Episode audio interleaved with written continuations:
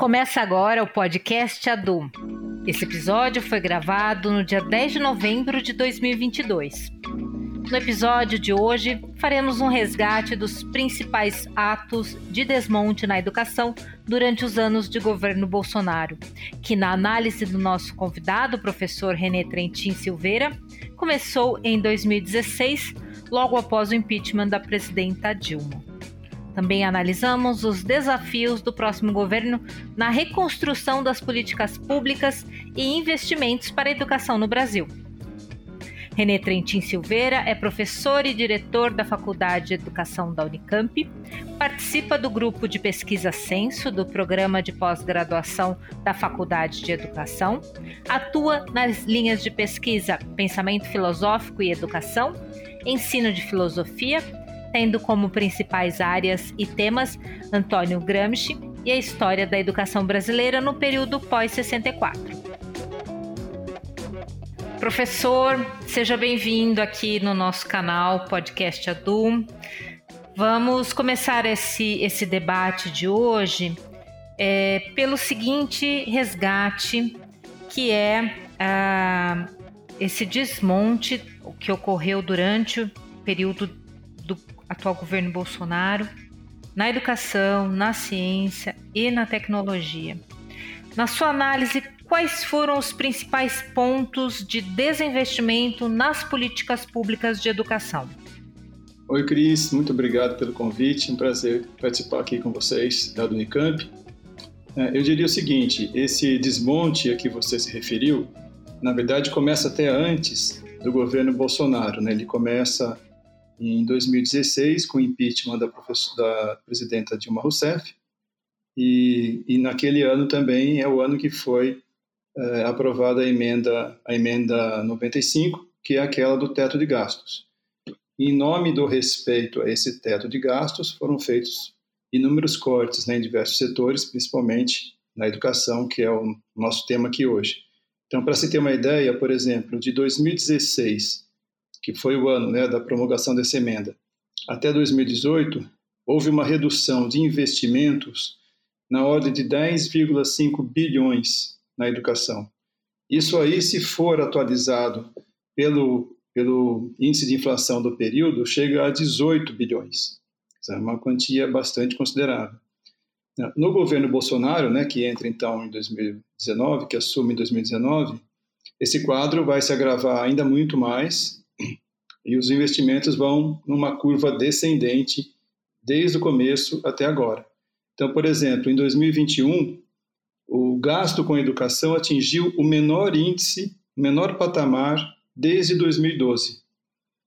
Isso segundo o Instituto de Estudos Socioeconômicos, o INESC. Ainda segundo esse mesmo instituto, entre 2019 e 2021, houve uma redução de 8 bilhões nos recursos efetivamente aplicados na educação. E para este ano de 2022, né, o ano em que nós estamos, o valor autorizado para a educação foi de 123 bilhões, ou seja, 6 bilhões menor do que a verba de 2021, que já foi muito, muito pequena. E para o orçamento do ano que vem, de 2023, o governo Bolsonaro cortou 97,5% dos recursos para investimentos em infraestrutura das escolas. É, o programa Caminho da Escola, que é aquele que é responsável por financiar o transporte escolar, é, vai ter apenas 425 mil reais para o ano que vem, ou seja, um valor suficiente para comprar um ônibus. As verbas para capacitação dos professores tiveram um corte de 95% para o ano que vem, então, isso vai dar para realizar mais ou menos uns três projetos de formação de professores ao longo do ano. É, e ainda houve, como nós, nós já vimos isso bastante na, na imprensa, a, o congelamento é, da verba para merenda escolar, que, que não, não tem reajuste desde 2017. Quer dizer, hoje a gente tem nas escolas casos em que as crianças têm a mãozinha carimbada para não repetir a merenda, né? Porque não tem comida suficiente para todo mundo. E a gente viu também na imprensa casos em que as escolas estão servindo bolachinha com suco no lugar da refeição. Quer dizer, isso tudo aí mostra o descaso, o desmonte a que você se referiu, né, em termos é, econômicos mesmo, né, na questão do financiamento da educação. E quando você tem esse tipo de redução, esse grau de desinvestimento, você deixa de fazer aquilo que é necessário para o funcionamento adequado das escolas. Então, você pode colocar aí construção, reforma, ampliação, manutenção dos prédios, transporte escolar, aquisição de imobiliário, equipamentos como computadores, internet, internet rápida, né, para poder é, é, para poder ser usada tanto na área administrativa quanto pedagógica, material de limpeza, a própria merenda escolar, enfim, tudo aquilo que é necessário para o funcionamento adequado das escolas fica comprometido. Então, isso tudo em termos de educação. Sem falar, por exemplo, nos inúmeros problemas que foram provocados no MEC, no próprio Ministério da Educação, que também foi desmantelado. A gente teve cinco ministros da educação em quatro anos de governo Bolsonaro, quer dizer, mais do que um ministro por ano. E, e além disso, né, todos eles eram muito inaptos para o cargo, muito mais escolhidos muito mais em função das suas afinidades ideológicas com o governo do que pela sua competência na área da educação, que, aliás, competência eles demonstraram exatamente que não tinham. E, e ainda, no, no, caso, pelo menos do último, do penúltimo ministro, né, que é, saiu recentemente, a gente teve também os escândalos de corrupção envolvendo superfaturamento em compra de transporte escolar, envolvendo a questão da intermediação dos pastores que queriam é, facilitar a liberação de verbas para prefeitos alinhados ao governo, enfim, o ministro acabou inclusive sendo preso, né, depois e depois solto. Então, assim, é uma situação bastante é, que demonstra com muita clareza, né, o, o, descompromisso que esse governo teve, continua tendo com a educação. Nesse, quadro, a, a, situação realmente é muito é muito grave, né, e vai ter que ser vai, vai demandar um esforço muito grande para recompor as condições tanto de investimento quanto de gestão do Ministério da Educação. Aí você falou também da área de ciência e tecnologia. Né? Na área de ciência e tecnologia não foi muito diferente, na verdade, né? Porque, é, segundo uma nota divulgada pela comunidade científica, ao longo do governo Bolsonaro já foram retirados 1,2 bilhão da ciência brasileira. Dizer, uma série de projetos e pesquisas inclusive de áreas estratégicas envolvendo, por exemplo, Amazônia, meio ambiente, tecnologia da informação, biotecnologia, recursos hídricos, enfim, uma série de áreas estratégicas ficaram ou poderão ficar comprometidas por essa falta de recursos. E uma última, um último detalhe para a gente passar para talvez para um outro tópico, também ao longo do governo Bolsonaro, a gente teve uma redução drástica no número de bolsas na pós-graduação, tanto do CNPq quanto da CAPES. Então, no caso do CNPq, foram, foi uma queda de 17,5% nas bolsas e no caso da CAPES, de 16,2%. Ou seja, o financiamento da pesquisa feita na pós-graduação também foi bastante comprometido. Então, todo esse quadro, que eu dei aqui alguns dados, né? a gente poderia passar a tarde inteira aqui só enumerando dados que, que demonstram esse desmonte feito na educação e na ciência e tecnologia.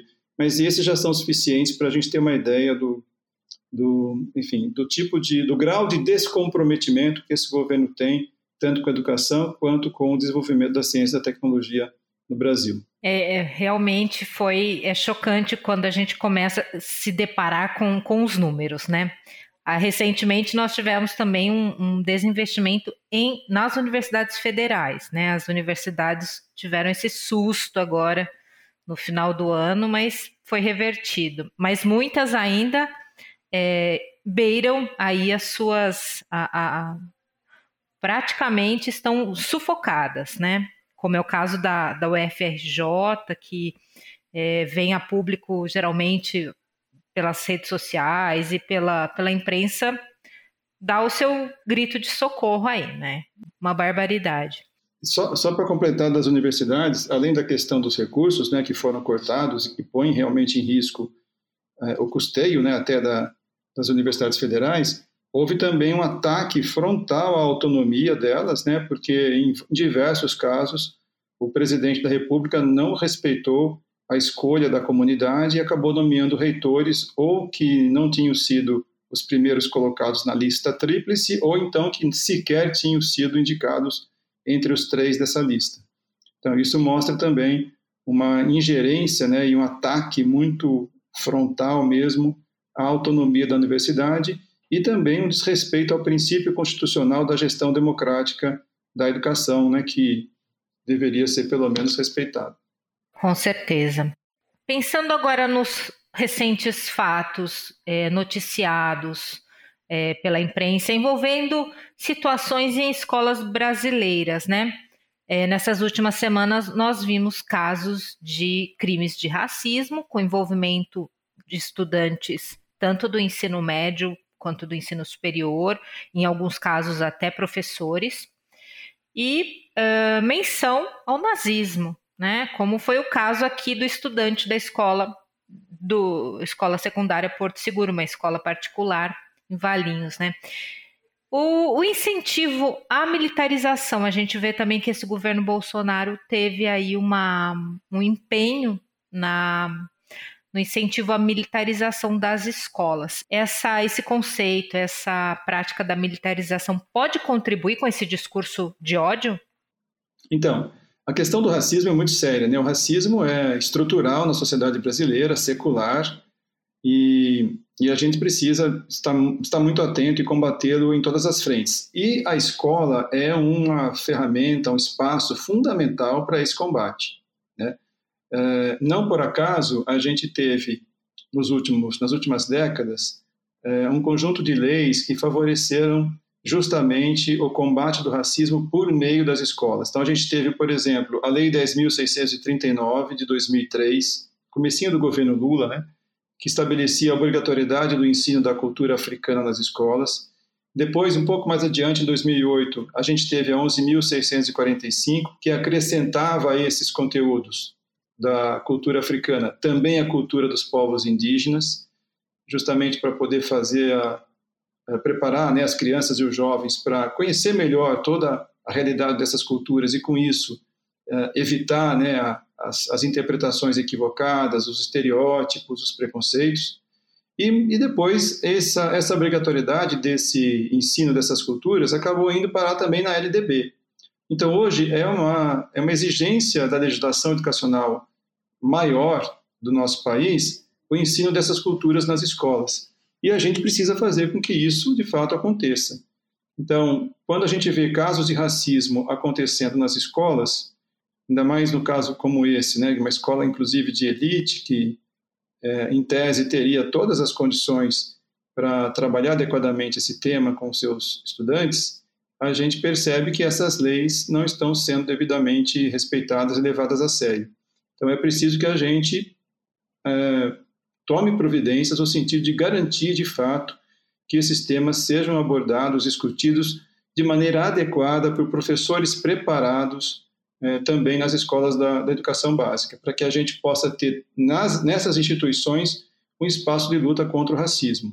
Agora, sem dúvida nenhuma, o governo Bolsonaro favorece, né, pela sua postura, pela maneira como ele conduza o que se convencionou chamar de pauta dos costumes, né, os valores que ele defende, tudo isso, tudo isso favorece com que manifestações como essa do racismo e até mesmo do fascismo, do nazismo, né, por exemplo, né, como foi o caso que você citou, jovens apresentando símbolos nazistas, fazendo, fazendo exaltação ao próprio nazismo, isso o governo federal também fez, né, inclusive com, com reprodução de textos e falas de personagens da época do nazismo. Então, é, é, de certa maneira, o governo federal autoriza, legitima, né, favorece, incentiva manifestações dessa natureza. Então, isso é muito grave. Né? Isso é uma, que, na verdade, racismo é crime. E a gente tem aí um governo federal que, na melhor das hipóteses, fecha os olhos, né? faz vistas grossas a, essas, a esse tipo de manifestação. Então, me parece que no campo da educação, a, a melhor maneira da gente atuar no sentido de superar e de combater esse problema é fazendo valer o que determina a LDB e introduzindo de maneira efetiva e, e séria e com professores preparados a discussão sobre as culturas africana e indígena nas escolas. Né? E para isso as licenciaturas também têm que se preparar para formar os professores de maneira adequada para esse trabalho pedagógico. Perfeito, professor. É, quando a gente fala em investimento em educação, é, a gente sempre está falando em investimento em qualificação de professor, infraestrutura, mas pouco se fala em projeto pedagógico, né? Que, que, que é uma, uma situação importante agora para o Brasil. Como que a gente pode pensar numa política de projeto pedagógico?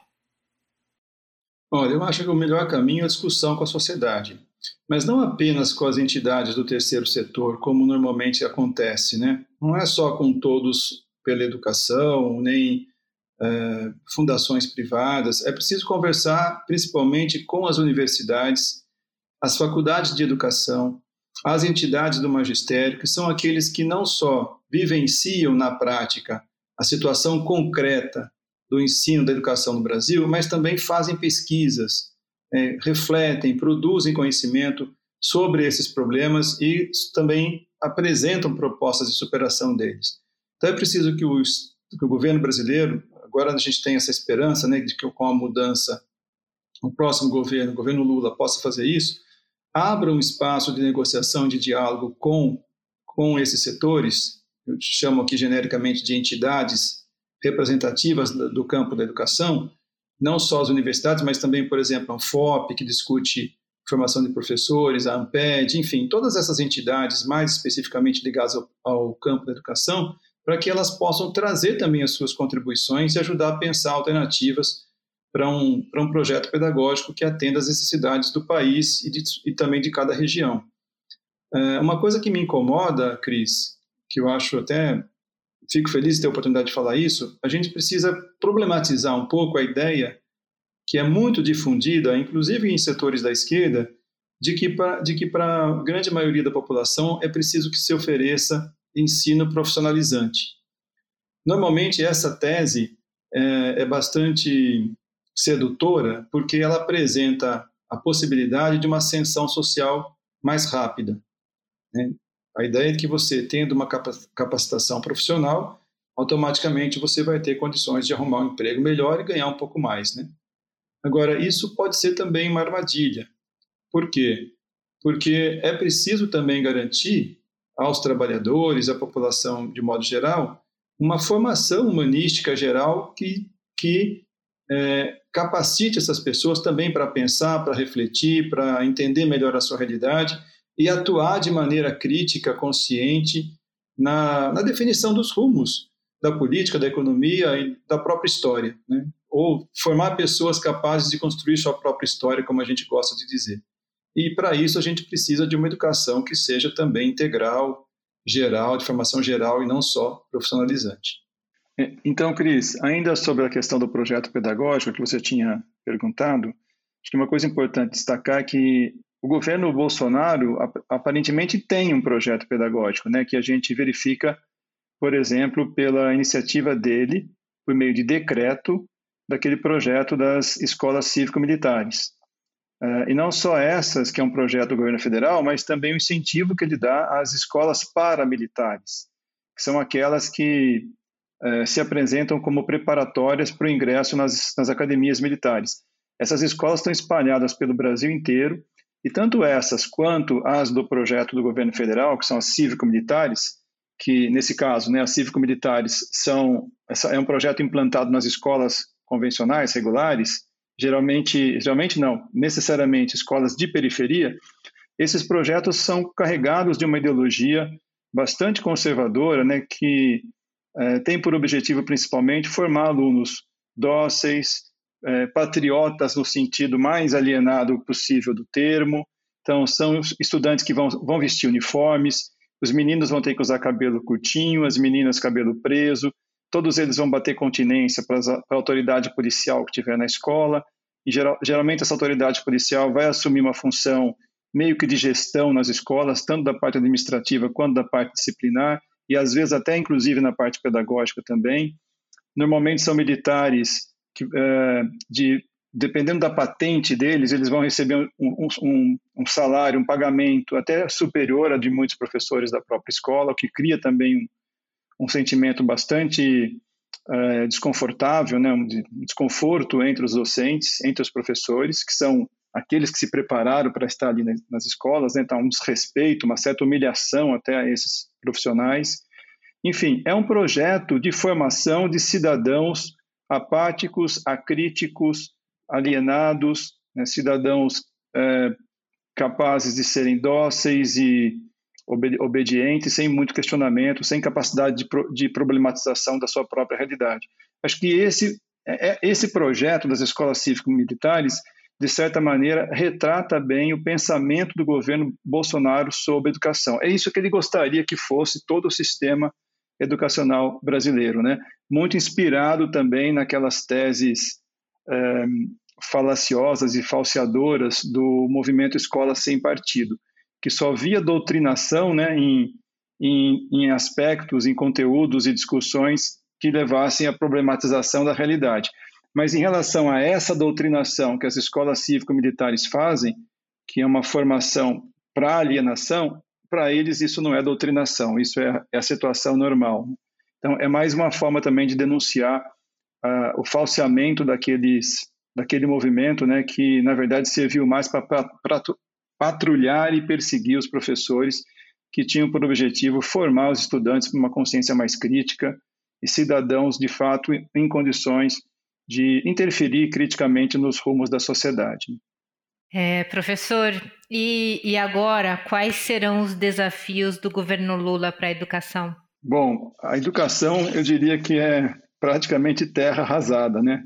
ao final do governo Bolsonaro. Então, o desafio é gigantesco de reconstrução do próprio Ministério da Educação, dos seus quadros, a começar pelo próprio ministro né, ou ministra, que tem que ser alguém da área da educação, espero que seja, que tenha condições de coordenar um trabalho lá de reestruturação, de retomada, de reconstrução, é, tanto das políticas que foram abandonadas, quanto também da própria estrutura organizacional do Ministério. Né? Acho, que, acho que primeiro passo é arrumar a casa retomar também os investimentos.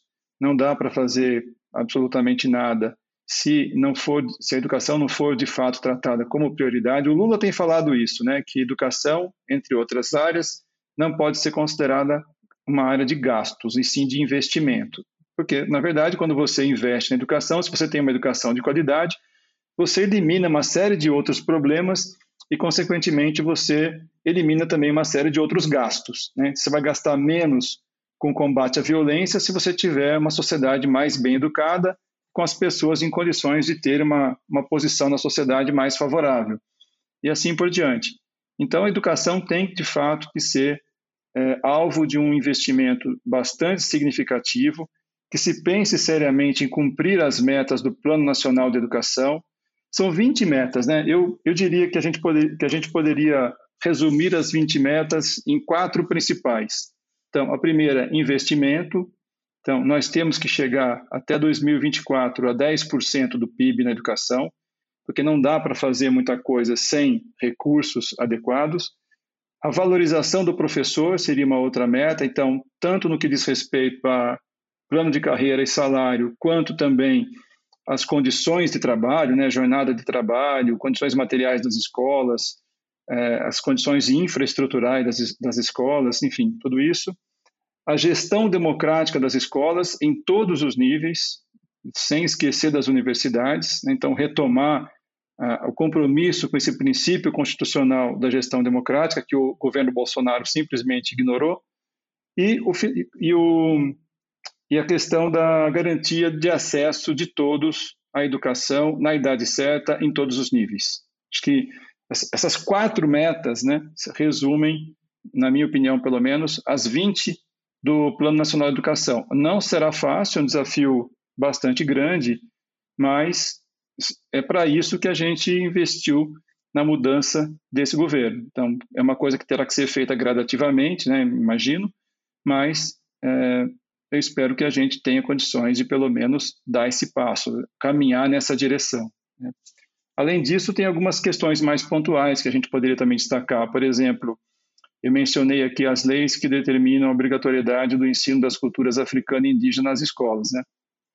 Se a gente quiser ter, de fato, uma escola antirracista, a gente tem que implementar isso, não tem jeito. Está na LDB, E, e passa, é, é, essa, essa implementação passa por uma também, é, por, por um comprometimento dos cursos de licenciatura com o preparo dos professores para que eles possam executar essa formação nas escolas. Não só os professores, mas também os gestores das escolas. Então, os cursos de pedagogia e todos os outros de, de é, licenciatura precisam assumir de vez o compromisso de formar os professores de maneira que eles se tornem preparados para fazer esse debate, essa discussão e ensinar essas culturas africana e indígena nas escolas. É, e, por fim, eu diria adotar uma, uma acho que o governo, o governo Lula vai ter essa condição de adotar uma postura mais republicana, democrática, em relação à educação, também às outras áreas, ouvindo a sociedade, ouvindo as entidades da educação, ouvindo as universidades, aqueles que fazem pesquisa, que discutem, sobretudo que vivem cotidianamente os problemas, os desafios da sala de aula, do chão da escola. É preciso ouvir os educadores e os estudantes, principalmente. Né? Eu acho que a gente já teve isso no passado, a gente tem condições de retomar, essa é a minha esperança, e eu acho que é por aí que a gente tem que ir se quisermos de fato resolver para valer os problemas da educação no Brasil. Então, eu apontaria esses desafios, né? Devem ter muitos outros ainda, a gente poderia citar aqui. Ah, eu diria também um, um detalhe, né, que não é bem um detalhe, mas na minha opinião seria fundamental revogar a reforma do ensino médio. A reforma do ensino médio, que foi um projeto já no governo Temer, né, foi, começou com uma, foi uma, acho que das primeiras coisas que o governo Temer fez depois do golpe que tirou a, a Dilma Rousseff, eles fizeram primeiro como medida provisória, depois virou lei. A reforma do ensino médio é um desastre. É um desastre para as escolas, para os professores e para os estudantes. Além de ser também um estelionato pedagógico, né? porque ela foi apresentada como sendo uma grande oportunidade para que os estudantes escolhessem o percurso formativo que eles quisessem é, fazer, só que isso, na verdade, não acontece. As escolas não são obrigadas a oferecer mais do que um percurso formativo e a maioria delas não terá condições de oferecer todas as possibilidades que eventualmente venham a ser objeto de desejo dos estudantes. Né? Sem falar nas outras inúmeras dificuldades que estão sendo enfrentadas pelos professores e também pelas escolas, pelos gestores, porque a estrutura da escola não está devidamente adequada para isso. Mas o, o princípio mesmo da reforma do ensino médio é bastante bastante ruim, na minha opinião, né? Parte dessa mesma ideia de que você pode ter uma educação mais geral para uma, para uma camada mais privilegiada e uma educação é, mais voltada para o mercado de trabalho e para a grande maioria da população. Eu acho isso uma tremenda armadilha, é, é uma coisa que não favorece os interesses da classe trabalhadora. Eu não vejo outra saída senão revogar essa reforma e dar início a um processo de discussão séria com o envolvimento da sociedade, dos setores diretamente ligados à educação, para a gente ter um ensino médio mais adequado à realidade brasileira. Talvez uma referência que possa nos ajudar seja os institutos federais, né? o ensino médio oferecido nos institutos federais, que ali sim a gente tem uma conjugação mais interessante entre formação geral, humanista geral, e formação profissional, sem prejuízo de nenhuma das duas. O que nós temos no ensino médio hoje é nenhuma nem a outra. A gente perdeu a formação geral, que já não era grande coisa, né? mas pelo menos tinha algumas garantias ali, e no lugar disso foram colocados, então foi espremida a carga horária da educação geral para abrir espaço para os tais, tais percursos formativos que na prática representam muito pouco efetivamente de opção de desenvolvimento pessoal e profissional para os estudantes. Então, no meu modo de ver, seria uma medida bastante é, interessante e coerente se o governo Lula conseguisse revogar essa reforma e desencadear um processo de ampla discussão com os setores relacionados à educação para que a gente tivesse um ensino médio mais adequado às necessidades do nosso povo, dos nossos jovens, com esse objetivo de formar efetivamente para a cidadania. Então, deixaria aí essa minha pequena lista de desafios para o próximo governo. Espero que a gente possa trabalhar na direção de, da sua realização. É, o próximo ministro da Educação tem uma, um desafio ou ministra. Ou ministra, né? muito bem dito aí, professor, realmente, né? Eu gostaria que fosse uma mulher que representasse mais diretamente a categoria das, das professoras, que são a imensa, esmagadora maioria dessa classe profissional no nosso país, né? Nada mais justo que termos uma mulher conduzindo a educação. Não sei se tão, não sei quem eles estão cogitando, mas eu espero que seja uma, uma professora a coordenar a nossa, o nosso Ministério da Educação. Muito bom. Professor, a gente está encerrando aqui o nosso episódio. Fique à vontade aí para se despedir, para deixar seu recado, sua mensagem. A palavra é sua. Não, eu quero agradecer a oportunidade de estar com vocês, participar, é uma honra, um privilégio, um prazer.